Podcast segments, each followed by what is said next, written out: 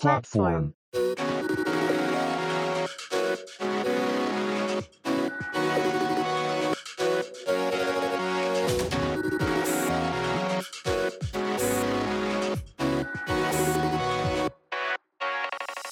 こんにちは。プラットフォームパーソナリティの石橋と、なるみです。このポッドキャストはホームでの雑談に夢中で電車を乗り過ごす人たち、プラットフォーマーズの2人が送る番組です。日常の話題や興味のあることについて配信いたします。散歩や通勤、家事の合間に聞き流していただけると幸いです。あのー、いよいよというか、まあちょっとしたきっかけで、うん。私ちょっとゴルフをうん。始めるかもというか、まあまだ一回も、なんていうんですか、打ちっぱなしであるとかっていうのは言ってないんですけど、はいはいはい。あのーまあやろうかなと、ついにね、このそういう年になってきたのかなって気もするんですけど、まあ最近ははい、年を取ったからゴルフをするっていう人もね、減ってるような気もしますが、うんうん。あのークラブがいるわけじゃないですか。はいゴルフしようと思ったら、まあ、ウェアもいりますけどね。はいで、うんまあ、まずはその、クラブがいるなと。全然知識がないんですけど、まあ、ドライバーとかね、パターとか、アイアンぐらいはわかるんですけど、細かくは知らないですけど、でそれをちょっとメルカリでね、探してたんですよ。じゃあ、こう、は初心者セットみたいなのも売ってるんですけど、まあ、こう、ふと、うんこう、自分の父親のお兄さん、まあ、おじさんですよね。が、はい昔ゴルフやってたなーっていうのをちょっと思い出して、で、まあ、ちょっと連絡を取ってですね、まあ、今、ゴルフやってないんだったら、ちょっとクラブ譲ってくれませんか？っていう話をセビーニ。はい。はい。はい。じゃあ、まあいいよと。はい。いう話になって、まあ、最近取りに行ってですね。はい。で、今後はちょっと、まあどういうふうにこう、まあクラブの握り方も知らないんで、うんどうやって進めていこうかなーってこう、もやもや、もやもや、まあぼちぼち考えてる石橋です。よろしくお願いします。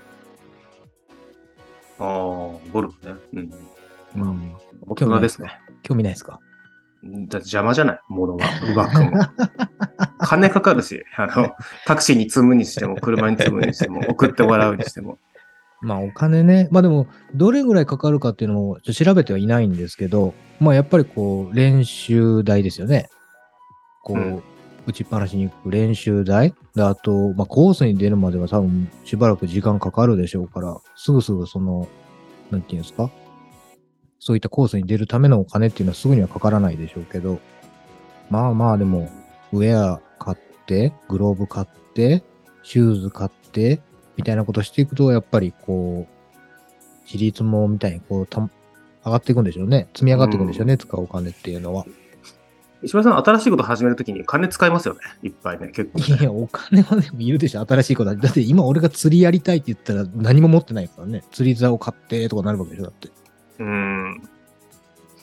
まあほら、実際だってポッドキャスト始めるときだって、マイク買ってってなりましたからね。そう。だからかか、僕はどちらかというと、いかに金をかけずに始めるかみたいなところで考えたりするから、そのその場合、うん金がかかりすぎると諦めたりするんですよ。ああ、なるほどね。なんかこう、安くてもいいからなんとか始めようっていうふうにあんまならないですか？で例えば、ならならない。クラブとかあったらメルカリとか、うん、別にそういう、全部新品でね、揃えたらそら、すごくお金かかりますけど。なんか自分の人生に必要かどうかで考える。ああ、なるほど。好奇心が勝たないんですか？なんかこう。あ貸しても、てみたい。いや、それだったら人に貸してもらえればいいじゃないですか。1回、2回。なるほどね。例えば、それこそ仕事の仲間と行くんだったら、じゃあ、んクラブ持ってないんで、あの、うんじゃあグローブだけ最低限買うので、うんうんちょっと一緒にクラブシェアしてくれませんか？とかっていう聞き方したりとか、なるほどね。はい。お金かけないんですね。まあでおも金かけるのはそれからかなと思いますね。本気でやるかどうかって決めてからっていうふうに感じしやってるかなっていうところですね。確かに確かに。まああの、今回、クラブはちょっと譲ってもらったんで、うん。はい。まあ一旦始めて、まあもちろん、あの、やらなかったら返すねっていう話をしたんですけどね。うんうんうんうん。最終的に。はい。よろしくお願いします。はい。えっと、自分が、まあ、月1関西出張してるんですけど、先週かな？金先週かな？先週金曜日に、えっと、関西、大阪出張してきまして、はいはい。で、もうなんか、えーっと、うちの社内だったりとか、まあコロナの感染状況もあるしっていうところで、なかなかこう、向こうでアポイントが取れなかったっていう結果が分かったんですけど、まあ、いはい一社一社二社取れたんで、まあ行ってきましたと。で、はい。えっ、と、もう帰りはね4時半ぐらい、4時とか4時半ぐらいの新幹線だと帰ってきたんですけど、だから割とこう、すえっ、と、すごい短い時間でみたいな、もうそれに慣れてきたら、なんか、え出張の面白さっていうのもちょっと半減してきたっていうか、興味を、出張は別にしなくてもいいんじゃないっていうマインドにもなりつつあるっていうところでもあるんですけど、はいはい。で、えー商談をしてきたんです、大阪で。はい。で、あの、もう僕、今もうほとんどこう T シャツとチノパンとスニーカーとリュックみたいな感じで行動してるんですけど、はい。まあ、ただその、商商談だしっていうので、ちょっとだけかしこまって、こう、ワイシャツ、チノパン、スニーカー、リュックっていう姿があって行ったんですけど、うん。えっ、と、一緒に同行する、えー同じ会社の同僚の営業さんがはいパッと見て、はい。なるみお前、スニーカーかよって言い出して。あ スニーカーどういうことやねんとか言って、お客さんとこ行くんやぞつって言ってて、あはい。え、僕もうこの1年以上ススニーカーしか履いてないですけどっていう話をして、なんなら今週ワイシャツ着たの今日だけでそれ以外 T シャツだったんですけどっていう話をして、なんやねん自分とか言って言い始めて、いやいや、仕事ちゃんとしてれば一緒でしょつっていう話をして、こう、うん。あまりこう言い過ぎるとね、あのちょっとこう、暴力沙汰になりかねなかったんで、こう、反抗もほどほどにしたんですけど、そんな人いるの？それよりも顔、顔の油汗なんとかしないよあなたと思いながら、こう、ニヤニヤニヤニヤ言うんですけどね。はい、まあまあ、あの、まあ、TPO をわきまえてっていうのは当然かなとは思います。例えば謝罪の時にとかもそうだし、まあままあ、とはいってもか軽い謝罪だ謝罪だったら全然この間 T シャツで行ったんですけど、あ。何やねん。例えばね、先方のその役職者とかあにも会うときとかね、その役職者というか、その取締役とかに会うときっていうところはチャットしたりとか、あとはその結婚式、お葬式で T シャツはないだろうっていうのは当然だと思うし、っていうのはあるんですけど、ね、とはいえ、うん。いや、お客さんに、あの、その服装なんやねんって言われるならまだしも、あまあまあ、まあ思われてるのかもしれないですけどね、もしかしたらね。あ、まあそうね。え、ちなみにそのお客さんもスニーカーだったんですか、お客さんはは、まあビジネスカジュアルみたいな感じですかね。あー靴が革靴。靴までね、見てなかったな、その時は。あ、そっか。まあまあ、でも、年齢とかにもよるかもしれないですね。20代、30代、40代。まあそうですうね。ん。やっぱり、ま無難なのはだって、ど、どう転んでも大丈夫なのって、やっぱり革靴だったり、シャツ、ネクタイだったりするわけじゃないですか。あ、そうですね。まあ、ただその、えっ、と、1、2年前までは、えーうんさっきのお金使う話じゃないですけど、うん。こう、パリッとした上下のスーツ、ちょっとこう、イタリア紳士みたいなやつを、うんイタリア紳士、イギリス紳士みたいなのを、ちょっと興味があって、オーダーメイドで作ろうかなと思ったんですけど、うんちょっと今はその時期じゃないなっていうところうん。だったり、まあ、今作るんだったらもうちょっと体絞った時に作って、それを維持できるようにっていう目標を立てようかなと思うしっていうところで、まあまあ仕事ちゃんとしてりゃ別に何でもいいだろうって思う。仕事ちゃんとしてりゃっていう言い方も、いや、それはお前主、お前が主体になった考え方だろうみたいな自己中心的な考え方だろうかもしれないですけど、じゃあそれが例えばね、うん数字としてちゃんと残ってと伴ってたりとか、うん。対外的にそれがうまくいってれば問題ないんじゃないかっていうふうに思ったりする、えー、なるみですと。はい。よろしくそんな。うん。でね、こう、部署によ、部署っていうか人によってはね、いやいや、でも、なるみさんの部署とかって、こう、クリエイティブだったり、な部分があったりとか、要は、その、えっ、と、ちょっとソリューション絡めてデジタルの話とかする部署だから、だからそういったか格好の方がいいんじゃないですかみたいな言い方をして、まあ、だからウェルカムだと思いますみたいな感じのことを言う人もいるんですけど、うん。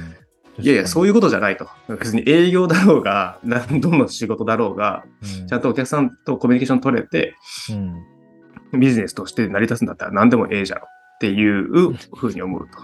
何その、ジャロっていう語尾。はああ、まあまあね。まあでも、確かにこう、デザイナーですっていう人が、こう、はいまあまあ別にスーツでもいいんでしょうけど、なんかこうんう、印象的にはね、やっぱりある程度カジュアルでラフでっていう服装をイメージしますね。なんかこう、あんまりこう、うんネクタイ締めて、うんそれこそこうね、なんてジャケットつってもなんか、そういうところのイメージはないな。どちらかというと。例えばデザイナーさんで、こう、固めのしちゃんとパリッとした感じのその上下スーツのっていうデザイナーさんであれば、うんえっ、と、そのデザインの雰囲気、そのその人が作り出すものもちょっとカチッとしたものが得意ですとか、うんその個性に合ってるとかだったらね、うん。あの、全然ありかなと思いますし、はい。うん。僕はどっちかというと、もうもうな何でも、何でもやというか、平均的に何でもややるタイプだから、だから、す逆に言うと一流じゃないから、そういったこう一流の着こなしをしてもなっていうのをちょっと思ったりはするっていうところなんですけどね。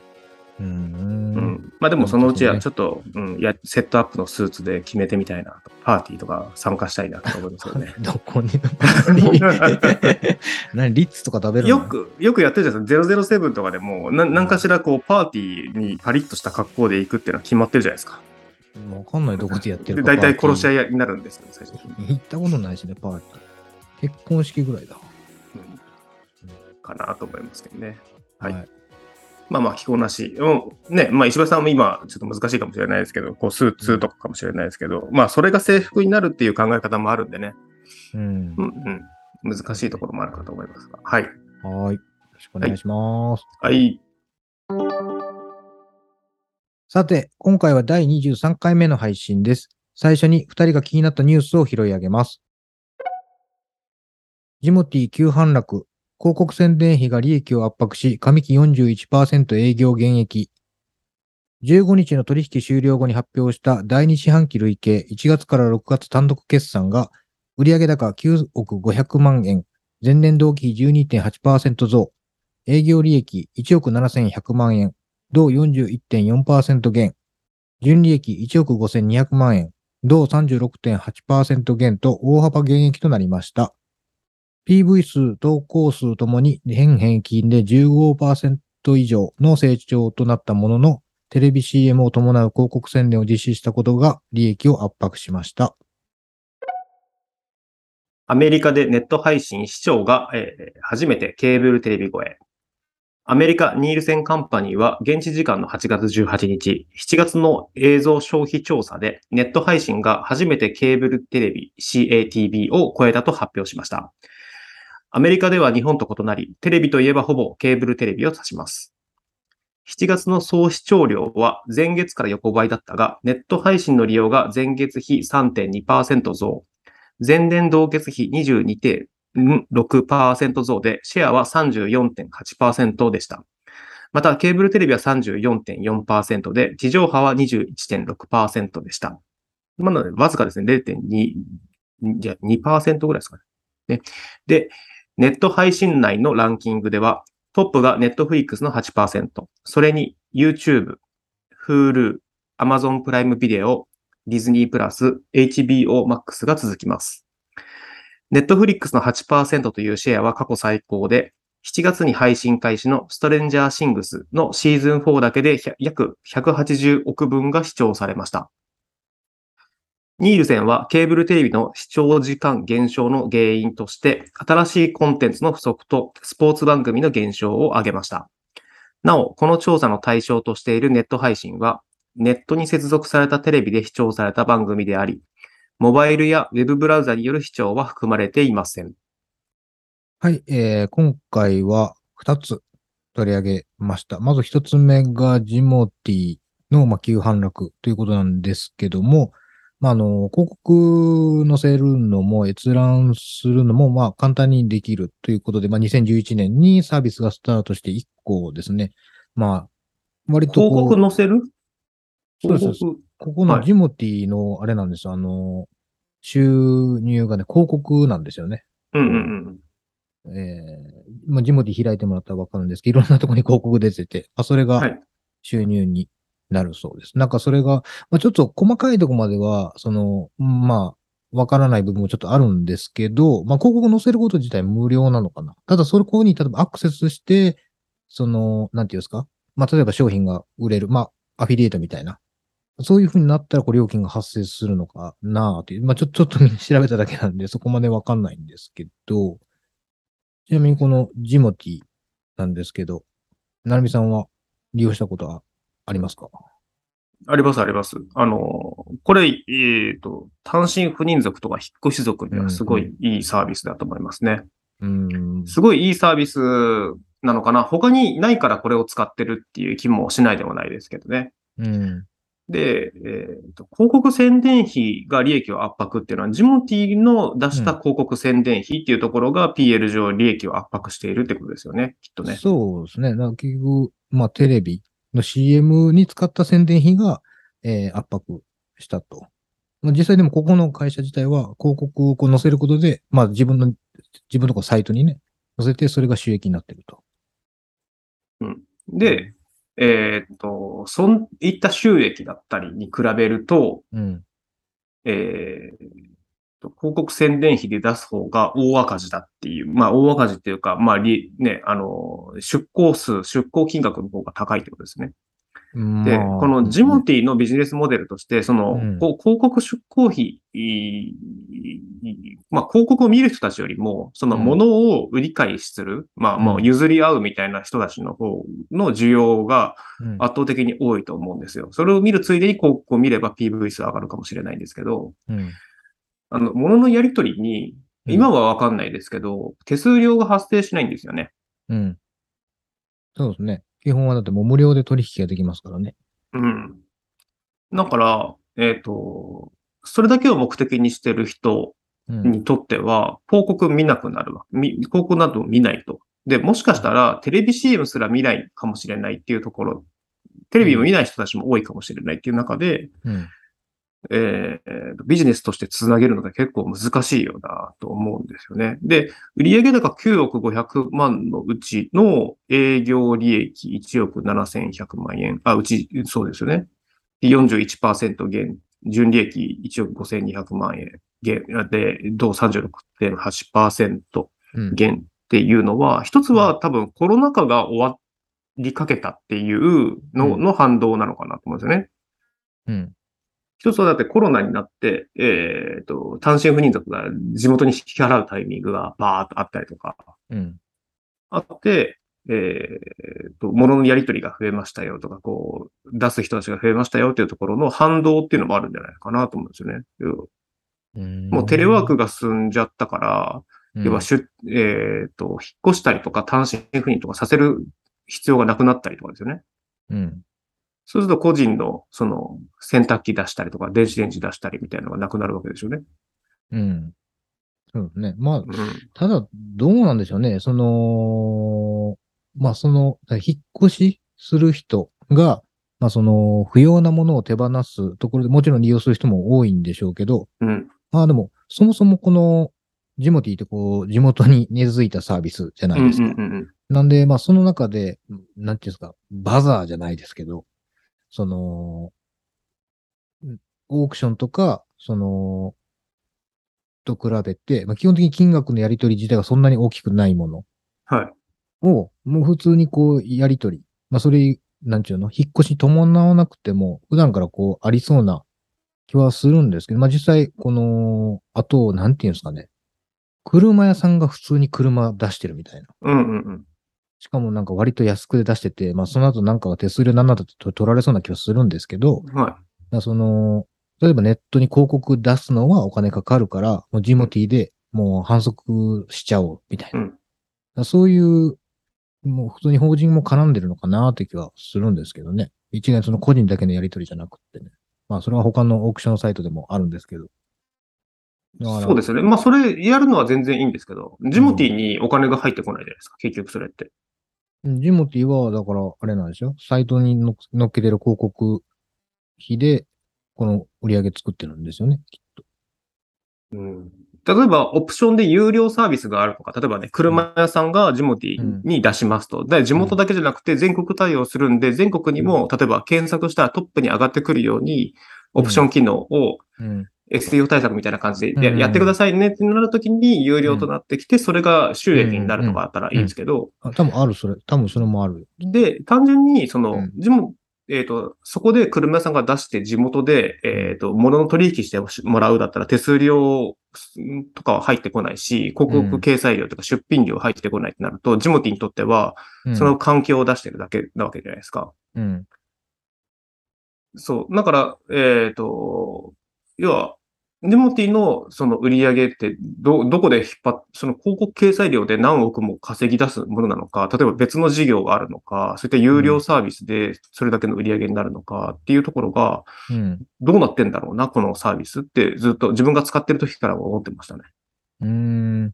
まあでも、なんですか、このサイト自体が、その月間の PV 数がなんか5億ぐらいあるみたいで、うんうんうん。うんおそらく、まあ、ここに載せたいよっていう企業はそこ、いるんでしょうね、たくさん。まあ、だそこで収入得てるんじゃないのかなって思う。またそれがいくらなのかまでわかんないですけどね。一社あたりその、クリック、ワンクリックされて、そっちに繋げた時点でいくら発生してるのかとかっていうのわかんないですけど、うんうんまあ、ね、実際に自分がこう、じゃあジモティのサイト見てて広告をクリックしたことがないんで、ちょっと何とも言えない部分ではあるんですけどね。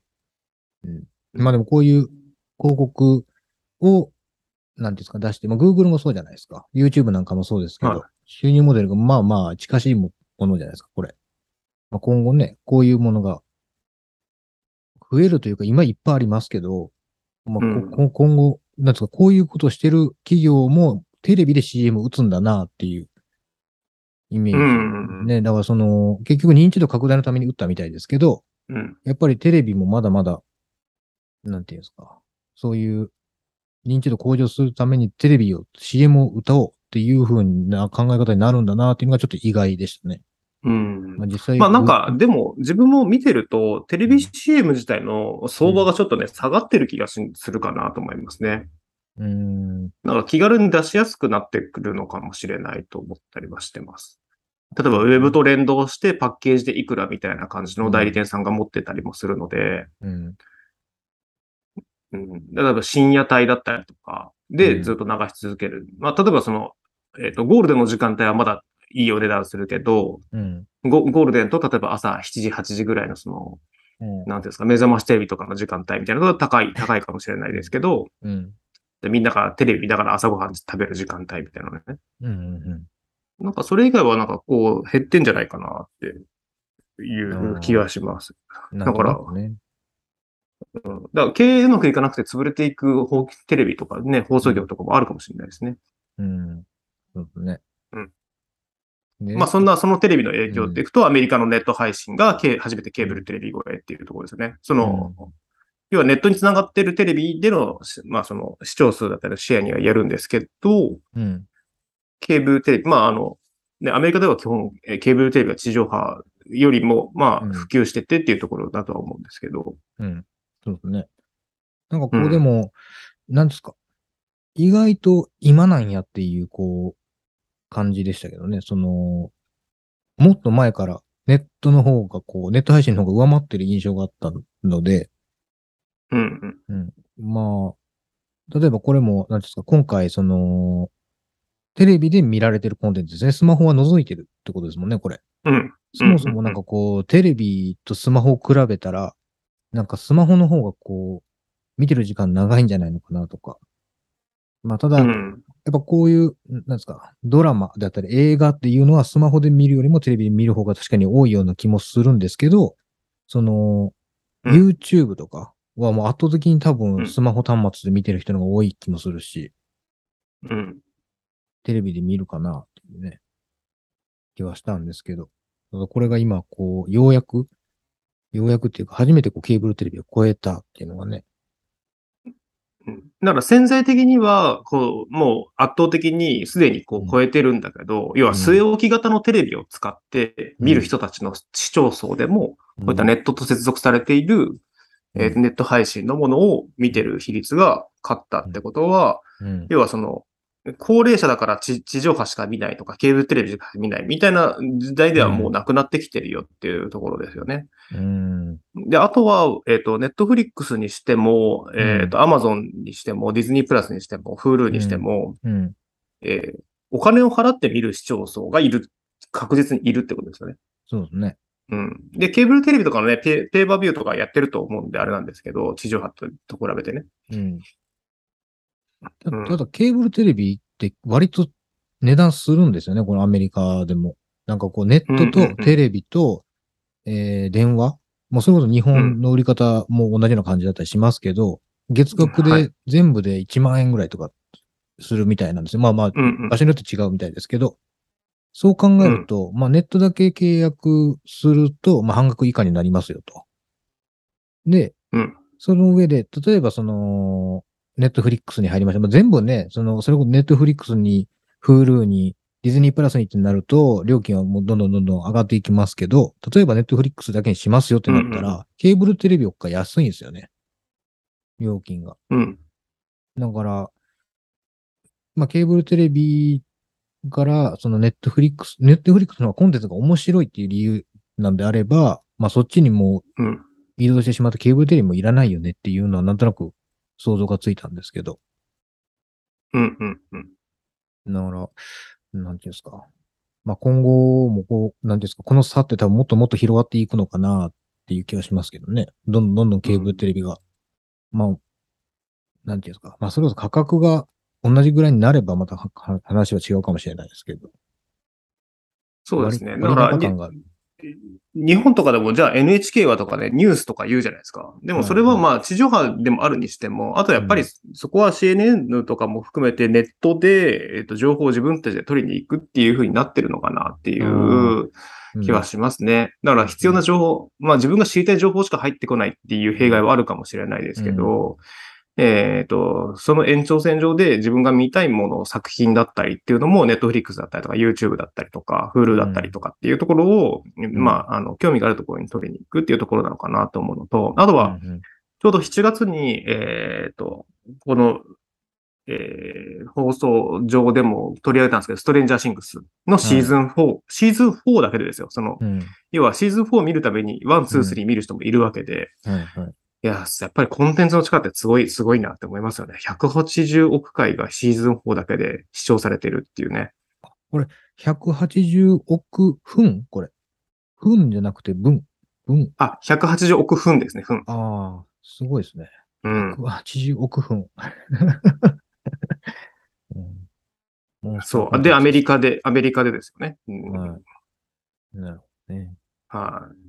まあ、あとは、その、ケーブルテレビの視聴時間減少の原因として、新しいコンテンツの不足。うん要は、えっ、と、もう、例えば HBO Max とかっていう放送局があるんですけど、こうんれ HBO がすっごいいい優秀なさ作品を作るわけですよ。例えばドラマだったりとかも。ああ、自社で作るってことですか、これ。そう、も、もともと、と、そういった制作会社で、ケーブルテレビはそれを買って放送してたので、ですか結、局、うん。それをやろうとするとタイムラグも発生しちゃいますよとか。うん。ってなってくると、えっ、と、自分たちでこう、買いに行って見見に行くわっていう視聴者数はうん。HBO の方に流れていくしっていうところかもしれないですね。なるほど。で、あとスポーツ番組どうなんですかね？わかんないですけど、ボクシングとかそういったペーパービュー的な、その視聴数によってお金が儲かる仕組みっていうのが、うんコンテンツがなかったのかもしれないですね。減少を上げたっていうっていうところでいくと、要は、 DAZN に移行しますよみたいなのなのかもしれないですしね、そういったのは。まあまあ、そうね。うん。ある一定のチャンネルが、でも独占してしまったらね、なくなっちゃうもんね、ケーブルテレビも。そうそうそうそう。うん。なるほど。っていうところで、で、まあ、日本、日本もね、そのうちなるのかもしれないですね。こういった形にね。そうですね。うん。だから NHK、えーマジで、その、うん見れなくても大丈夫ですっていう層がどんどん出てくると、また日本の放送業界もね、なんか変わった形が、構成が変わってくるかもしれないなと思いますね。確かに。まあ、テレビ、うち映んないしな。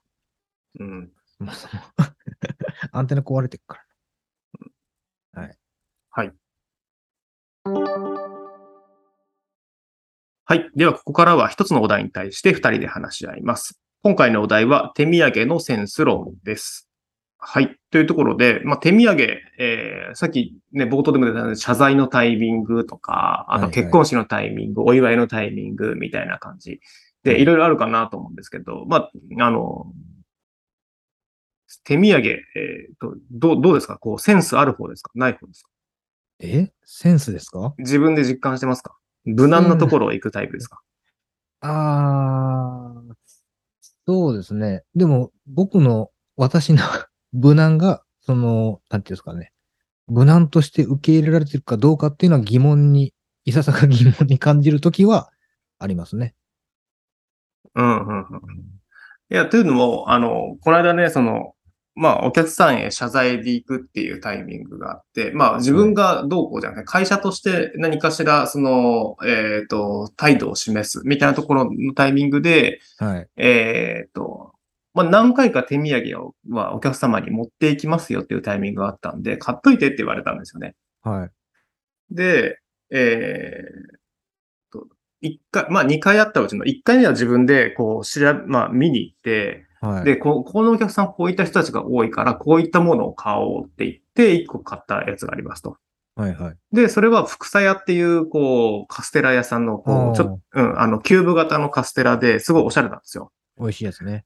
美味しいです。美味しいですしね。で、えっ、と、小分けされてるから食べやすいだろうと。スタッフもそんなにこう、人数が多いわけじゃないから、ちょうどいいんじゃないかっていうので、それを買いましたと。で、2回目は、えーもう頼まれたから、こう、デパ地下で見てたんですけど、何がいいかなっていうのを見てたら、はい。急に、その、条約、定石が現れて、もういいよ、うんこれで、みたいな感じで、こうとある、こう、洋菓子屋さんのクッキーセットみたいな、えーまあまあ、もう手土産セットみたいなのを、バンってこう、乱暴にこう、奪っ、まあ、乱暴に、ガサツに奪って、これ、これ買っといてよ、みたいな感じで、こう言われて買ったんですけど、はい。こんなどこでも買える、どこでもっていうか、デパ地下であれば買えるもので、うん。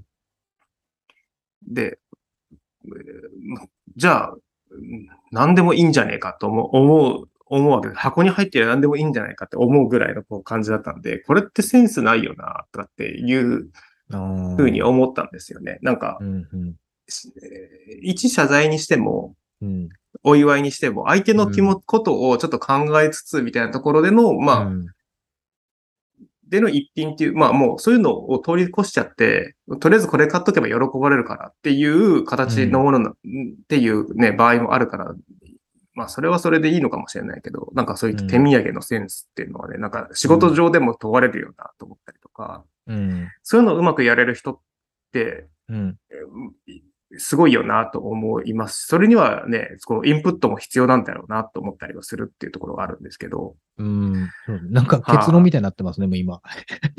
いやいや、手土産のセンスなんかねそまあ相手の気持ち、そうそう。ことを考える時間であったりとか、まあその情報。まあ要するに考えるってことですよね。相手のことをね。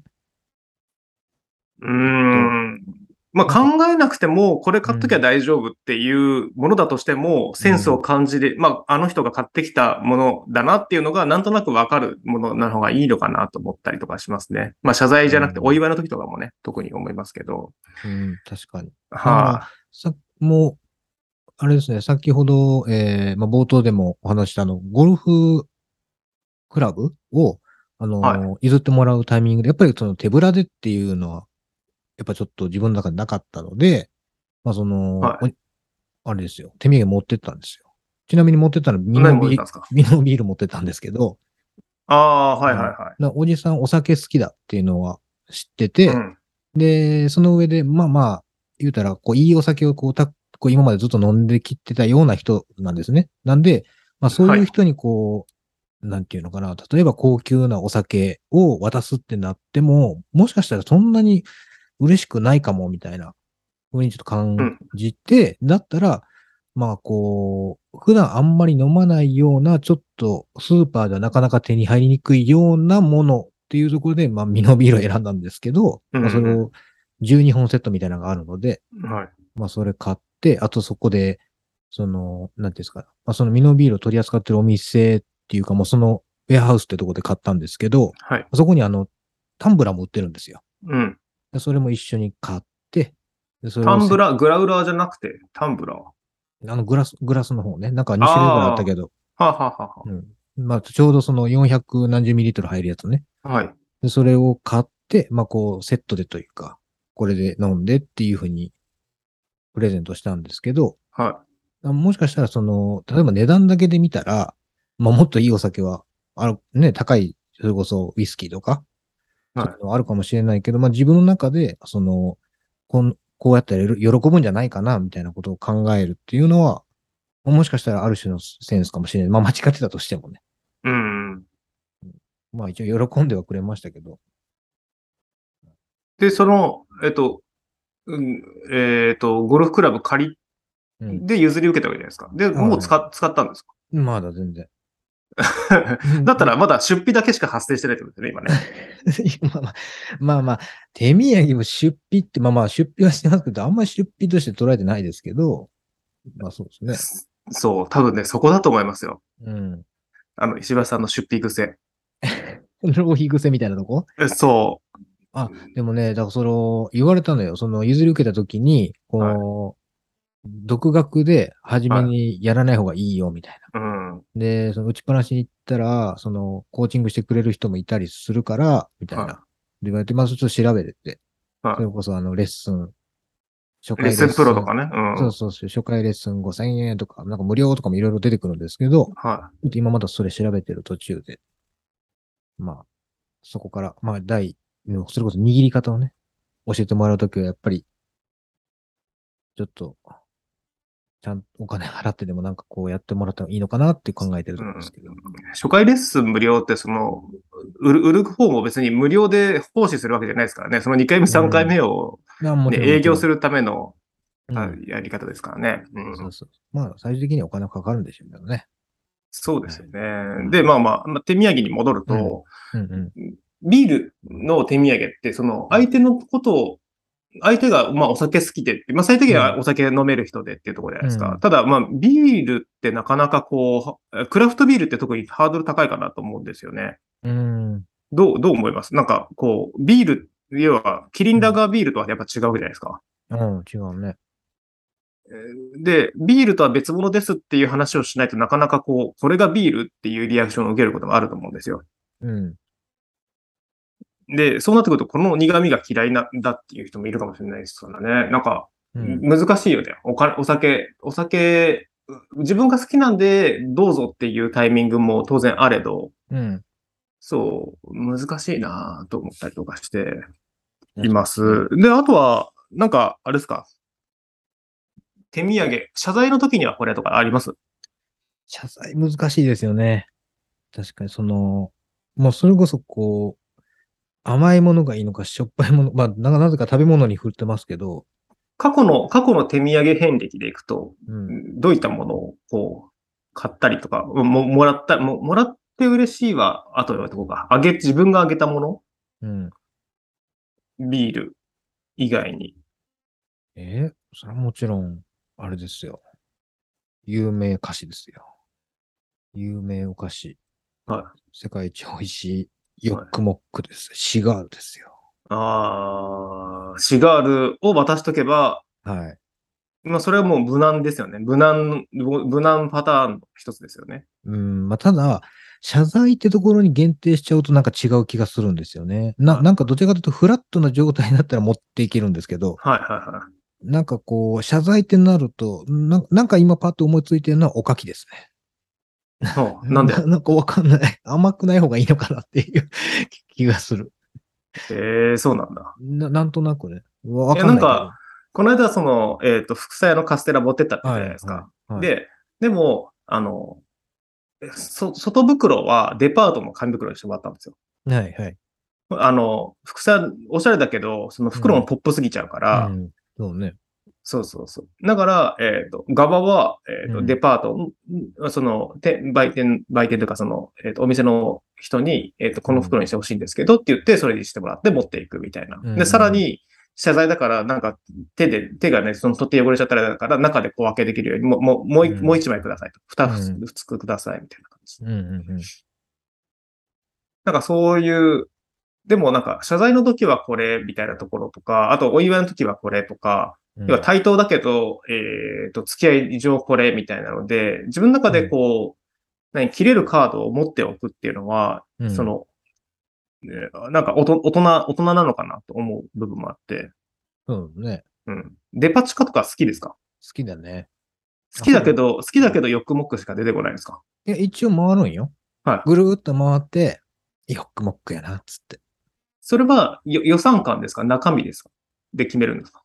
うーん、何なんだろうね。多分、漢字じゃない？あの、ヨックモック、ヨックモック星みたいになるけど、あの、ヨックモックに入っているものってカンカンだったりするじゃないですか。ちょっとまあ捨てるのめんどくさいっていうのはあるかもしれないですけど、なんか立派に見えるんですよね。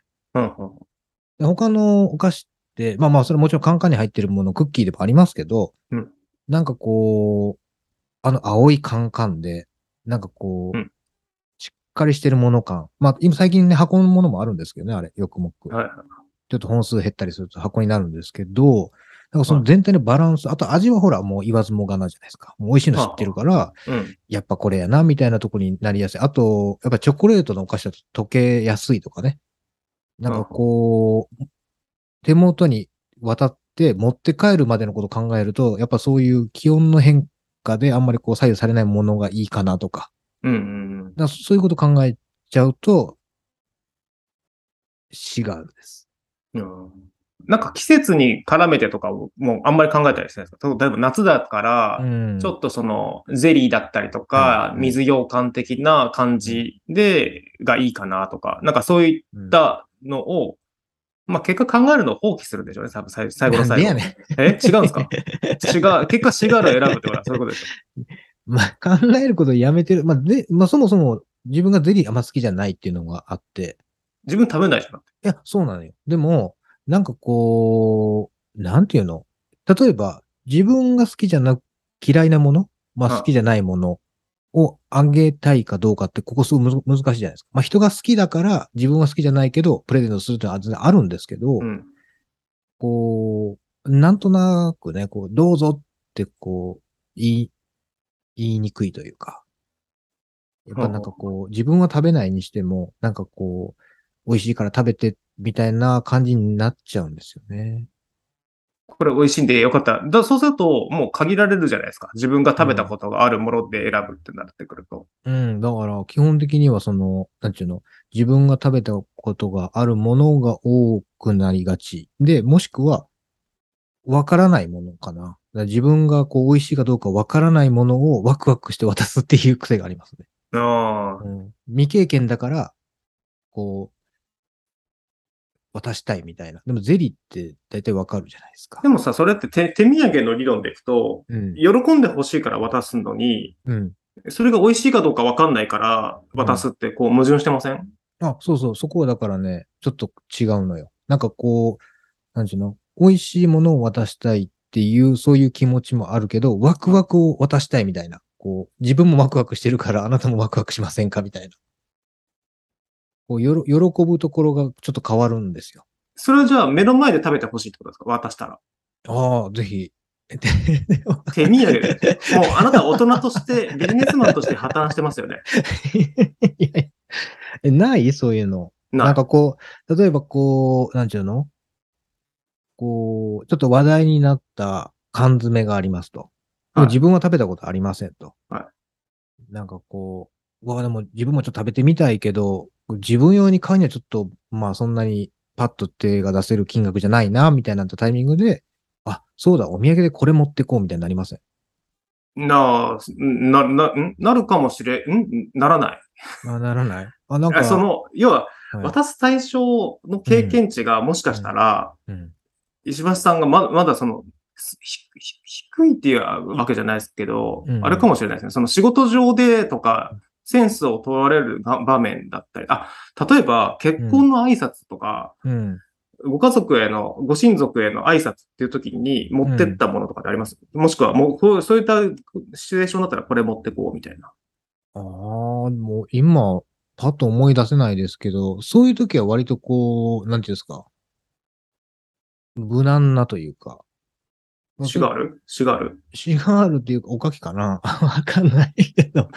だから今、その手土産のイメージって、そもそもこう、友人が一番初めに来るんですよ。その謝罪とか、はあその、会社の人とかっていうのは、んもう少し後ですね。じゃあ会社の人っていう手土産でのカテゴリーで考えてください。ああ、シガールじゃないですかあだから謝罪になるとちょっと違う。なんか、なんて言うんですかね。申し訳なさとはい、こう甘さがひっつかないんですよ、自分の中で。ああじゃあ、えっ、と、ゆ友人っていうところはちょっと置いといて、会社の人たちに旅行のお土産だったりとか。の場合はどういったものを選ぶんですか？あれです、あのーよくあるじゃないですか。まあ、その、も、持っていくときの、その、場所の、なんていうんですか。その場所にいる人数であったりとかで、うんやっぱ左右はされますけど、うん。割とその辺無難ですよ。その、クッキーとか。うんうんはい。20人だったら20枚以上入ってるクッキーの箱ですよね。うんまあまあ、そういうものもまた置いてるじゃないですかうん。もう。はい。そもそもお土産屋さんに。はいだそういうものを、えー選びますね。もうおうん。おせんべいだったりとか、クッキーとか。だからそれそれこそ、その、チョコ系はあんま選ばないですけど。うんうん。うん。えーあじゃあ、えっ、と、まあ、今住んでる土地でもいいですし、もともと名古屋にもいらっしゃったんでですけど、その、はい。えっ、と、じゃあ、えっ、と、例えば名古屋に行った時に、単身赴任に、うん。外から知り合いが来ますって時に、うん勧める、えっ、と、ご当地お土産とかって、例えば名古屋のお土産で行くと、これか、これいいんじゃないって勧めたりするものってありました？もしくは、あ、そう、勧めるとしたら、名古屋んかな。名古屋？名古屋んえ、あれ、愛知県名物っていうか、名古屋土産じゃないのあれ？いや、うんまあまあまあ、そうですね。うん。それぐらいですか？例えばその、うん。おかきと、じゃあ名古屋でおかきと和菓子と言ったらこれとか、まあそれが名古屋なのかもしれないですけど、洋菓子と言ったらこれとかって、のあなあとは、えっ、と、ご夫婦に向けてだったらこれみたいなのとかってなんかありますか？えー、あれ、エビの、エビのおせんべいみたいな名物だったっけ？万角的なやつ？はああ、そうそうそう。ま、い万角で、まさにそれだよね、多分ね。あ、はあはあ、あれ美味しい。ね。うん。うん。あれ、うんあれおすすめ。だからもう無難、無難のラインで、ね、センスもクソもないラインですよね。だからね。いや、だってうまいんだもん、あれ。いや結局それも自分の、その、うん食べた範囲内です。でっていうところだよね、きっとね。食べて美味しかったからどうぞだよね。そうそうそう。きっとそうう。んうんうん。そうやね。そう、あ、そうですよね。だって一緒に一回東京出張行くときとかに、うんその、名古屋の名物をこう、いくつか入れて送りますっていう話をして買ったときあったじゃないですか。あったね。ウイロー送ったやつね。そうそうそう。はいはいはいはい。あの時にね、思ったんですよ。センスねえな、この人って思ったんですよね。その時言ってたよね。言ちょそれ思ったっていうかもう言ったんじゃない？その時に俺に。言ったかもしれない。言った、言ったような気がする。言われた気がするもんだって。うん。まあ、だから、その、手手土産、まあ、家族にに持っていくとかもそうですし、でもデパ地下超楽しいなと思ってて、さっきおかきっていう話をしたじゃないですか。うんうん。じゃあ、おかきは、どこのおかきが好きとかってあるんですか？そのお土産として持ってくんだったら、ここのおかきとかって、なんかそういうところ決めてたりします？ケーキだったらこことか。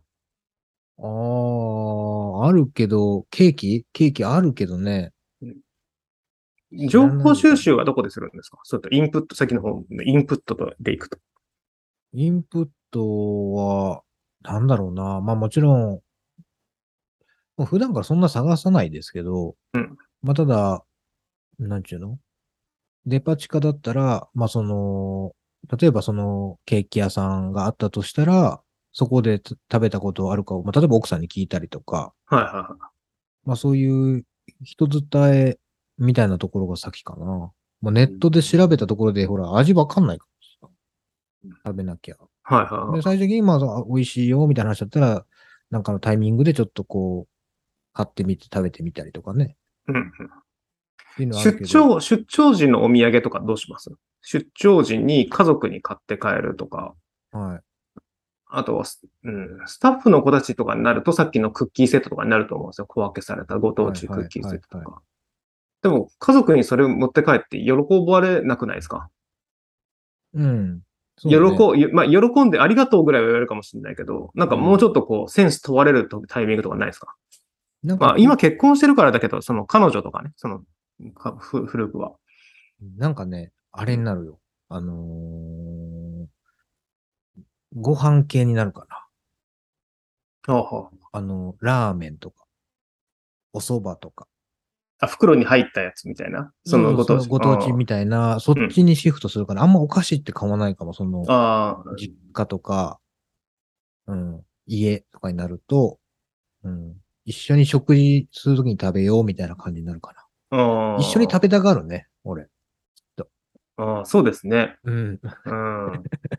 結局自分がこれ食べたいから、うん自分がこれ食べたいってことは相手もこれ食べたいんだろうっていうようなところがどっかにあるんですかね。多分あると思う。なんか一緒にこう食べてみよう。うん。美味しくなかったら美味しくなかったら、それはそれで、まあ、いい思い出じゃないけど。うん。美味しくなかったねでいいんじゃないそうとか、そうそううそいうこと。そうそうそうそうそうそう。だからそれもね、こう、一つの楽しみ方かなっていうのはあるかな。あるね。ああるある。それを、だから、なんちゅうの？センスがないのか、受け入れられにくいことなのかはちょっとわかんないですけど。まあでもー、そうですね。うん少なからず、こう、やっぱりでも、なんちゅうの、あんまりこう適当にっていうのはないかな。その中で、やっぱり、こう、美味しそうなものだったりとか、喜んでくれるんじゃないかなっていうのは考えるから、これでいいやみたいなのはあんまない。うん。だあとは、そこに引き引き出しですよね。そのラインナップだったりとか、バリエーションが伴ってきたらいいのかもしれないですよね。その食べてきた経験っていうのって。うん。例え、ば、おえーね、お肉でもお酒でも、今はね、クラフトビールっていう中でいくと、そのミノビールっていうのは美味しいし、人に飲んでほしいしっていうのがあるから、それを買いますですけど、はいはいでも。それがもしかしたらで出会ってる、まだ出会ってないだけで、例えばクラフトジンだったりとか、焼酎だったりとか、ワイン。ンだったりっていう風になってくると、うん。またそれも、それでね、興味が出てくるのかもしれないしね。でも、そうね。うん、そんな感じはしますね。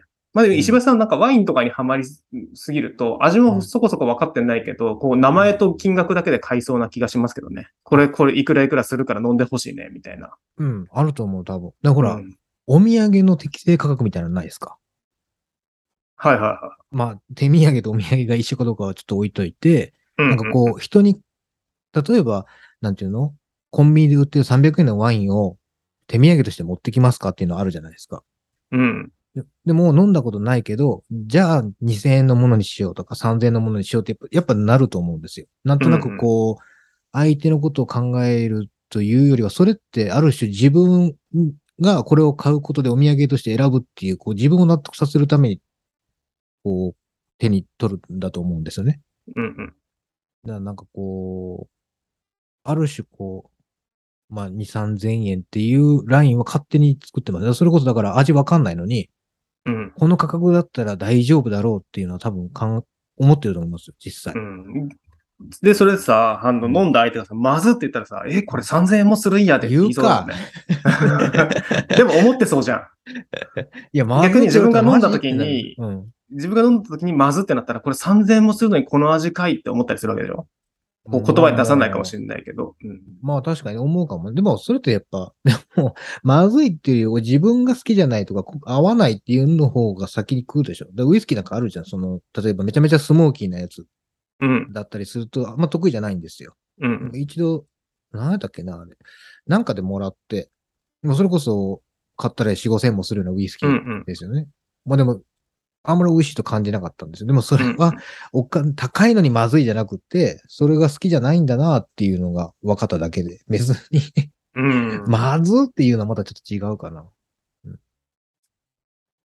そうですね。まあ、ま、まずい、まずいっていうか、なんか自分と合わないなって思うものほど、なんかすごい高額なものだったりもたまにしますしね。その何年もののワインとか、な、すごいいいウイスキーなんだよって言って、こう、で、どの部分に値がついてるのかって難しいじゃないですか。そういったもの、うんお酒とかだと。歴史に値段がついてる可能性もあるし、名前に値段がついてる可能性もあるしね。あと手間とかね、時間とかねう。ん、うん、うん。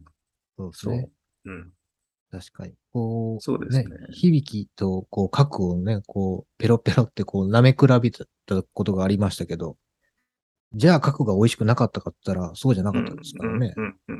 味は、違いは、その場では分かっても、じゃあ、俺はこっちがいいっていうのも振り切れなかったし、うん。まあそういう意味では、まあまあ、味音痴って言われたらすいませんになるんですけれど、まあだから、いかに、その、まあインパ、インプットで見ていくとど、いろんなものをたしなんでみて、で、うん。それが自分の中で蓄積されてるかなっていうところが、うん。その、石橋さんにとってはいいいい方法かもしれないですね。この時に飲んだこれが美味しかった。まあ、それが固定概念になっちゃう可能性はありますけど、あるある。こん思い出補正こんな食べ合わ入るからね絶対うん。で、こんな食べ合わせの仕方が美味しいですよっていうのもあるかもしれないし、うん。うん。まあ、それは経験、経験値っていうところなのかなと思いますね。お土産ね。うん。そうね。まあでも、結局はこう、相手のことを考えてる時間があればあるほどいいとは思うんですけどね。そこが一番。まあ、もう、僕、もう、気分 OL なんで、もうデパ地下行ったらずっと見てますね。何気分は OL。もう気分はもう OL、OL さんの気分。まあ、それがね、その、何かしらに当たるんだったら申し訳ないですけども、なんか、こう、デパ地下行ったりとか、要、例えば出張行くんだったら、そこの、大体、こう、伊勢丹だったら、このせ、一昨日も、こう、帰りに阪急、阪急百貨店、うん。めっちゃ面白いですね。うん。ああ、そう。はい。あ、梅田の？はい、梅田の。行ったりとかして、えっ、ー自宅用に、例えば、えーこうクッキー缶、どこどこのクッキー缶っていうのを、今回はそれはお願いされたんですけど、大阪と渋谷とかでしか買えないみたいな、梅田としか買えないみたいな洋菓子屋さんでとかっていう、そういうのを、まあ、京都も含めて探してみて、季節のね、限定品とかも含めて、うんうん、まあ、なかなかね、あの、家族も含めて外に出れない人たちがね、旅行とかできない人たちっていうのは、がいるので、なるべくその人たちに応えれるようにっていう感じで買って帰ったりとか、だから仕事のアルバイトの子たちとかでも、にも、なんかすごい好きなんだけど、なかなかこう、行ける余裕がないことが、まあ、金銭的にもね、にうんお土産買ってったりみたいなのはしてますけどね。へえ、優しいんだね。うん、優しいんですよ。で、好きだしね、ケーキとかクッキー、僕も。なら、あそれ、を、うん。これは美味しい、すごい美味しいと思うから食べてみてって言って、あの、うん同じように、石橋さんと同じように食べてみて、あどう、どうだね、その甘みが強いとか、あ甘すぎないねとか、あうん。高いなりのものだよね、みたいなところの話をしたりっていうところで、まあそこで生まれる会話も面白いですけどね。うん。うんただ、まあ、謝罪、うん、そうですね。まあ、話戻ると、は謝罪だったりとか、えっ、と、そういった、えっ、と、ちょっとかしこまった時の、えーと手土産みたいなのは、要は、もらって、受け取って、僕らが帰った後で、あの人たちが話してるっていうことを想像しながら、選ぶっていうのがいいのかなと思いますね。うん。だから、その場で食べない。うん。そういった場のものはね。いや、そりゃそうでしょ。そううん。でそう、さ、それは、それはそうだからこそ、石橋さんの、その食べてみないとわからないワクワクみたいなのじゃなくて、うん。えっ、と、彼らが食べ、食べた時にとか、こう、分けて食べてもらえる時に喜んでもらえるようなもの、みたいなのを考えるっていうのが、その手土産の、そのセンセンスうん。なのかなと、そこの想像力ですよね。そうね。まあでも今うん回、その、すごくこう食べるものに今、全振りしてる感じですけど、うん形に残るこう、お土産みたいなのって買ったことあります？ない。選ばない。ああ、やっぱねう。んいや、思った思った。どういうこいや、選ばなそうだなと思ったかと、うん、邪魔じゃん。ら。そうね。自分がもらって邪魔だと思うから、やらない。そんなの。そうね。はいいやそれだったらもうギフト券でいいじゃんって思う。ああ、ギフト券な。渡し方だったりとか、外側を演出するっていうことはするけど、うん。ギフト券ね。はい。まあちょっとプレゼントはプレゼントでまたちょっと考え、うんあの、わネタにしようかなと思ってますが、っていうところですね。はい。そうね。はい。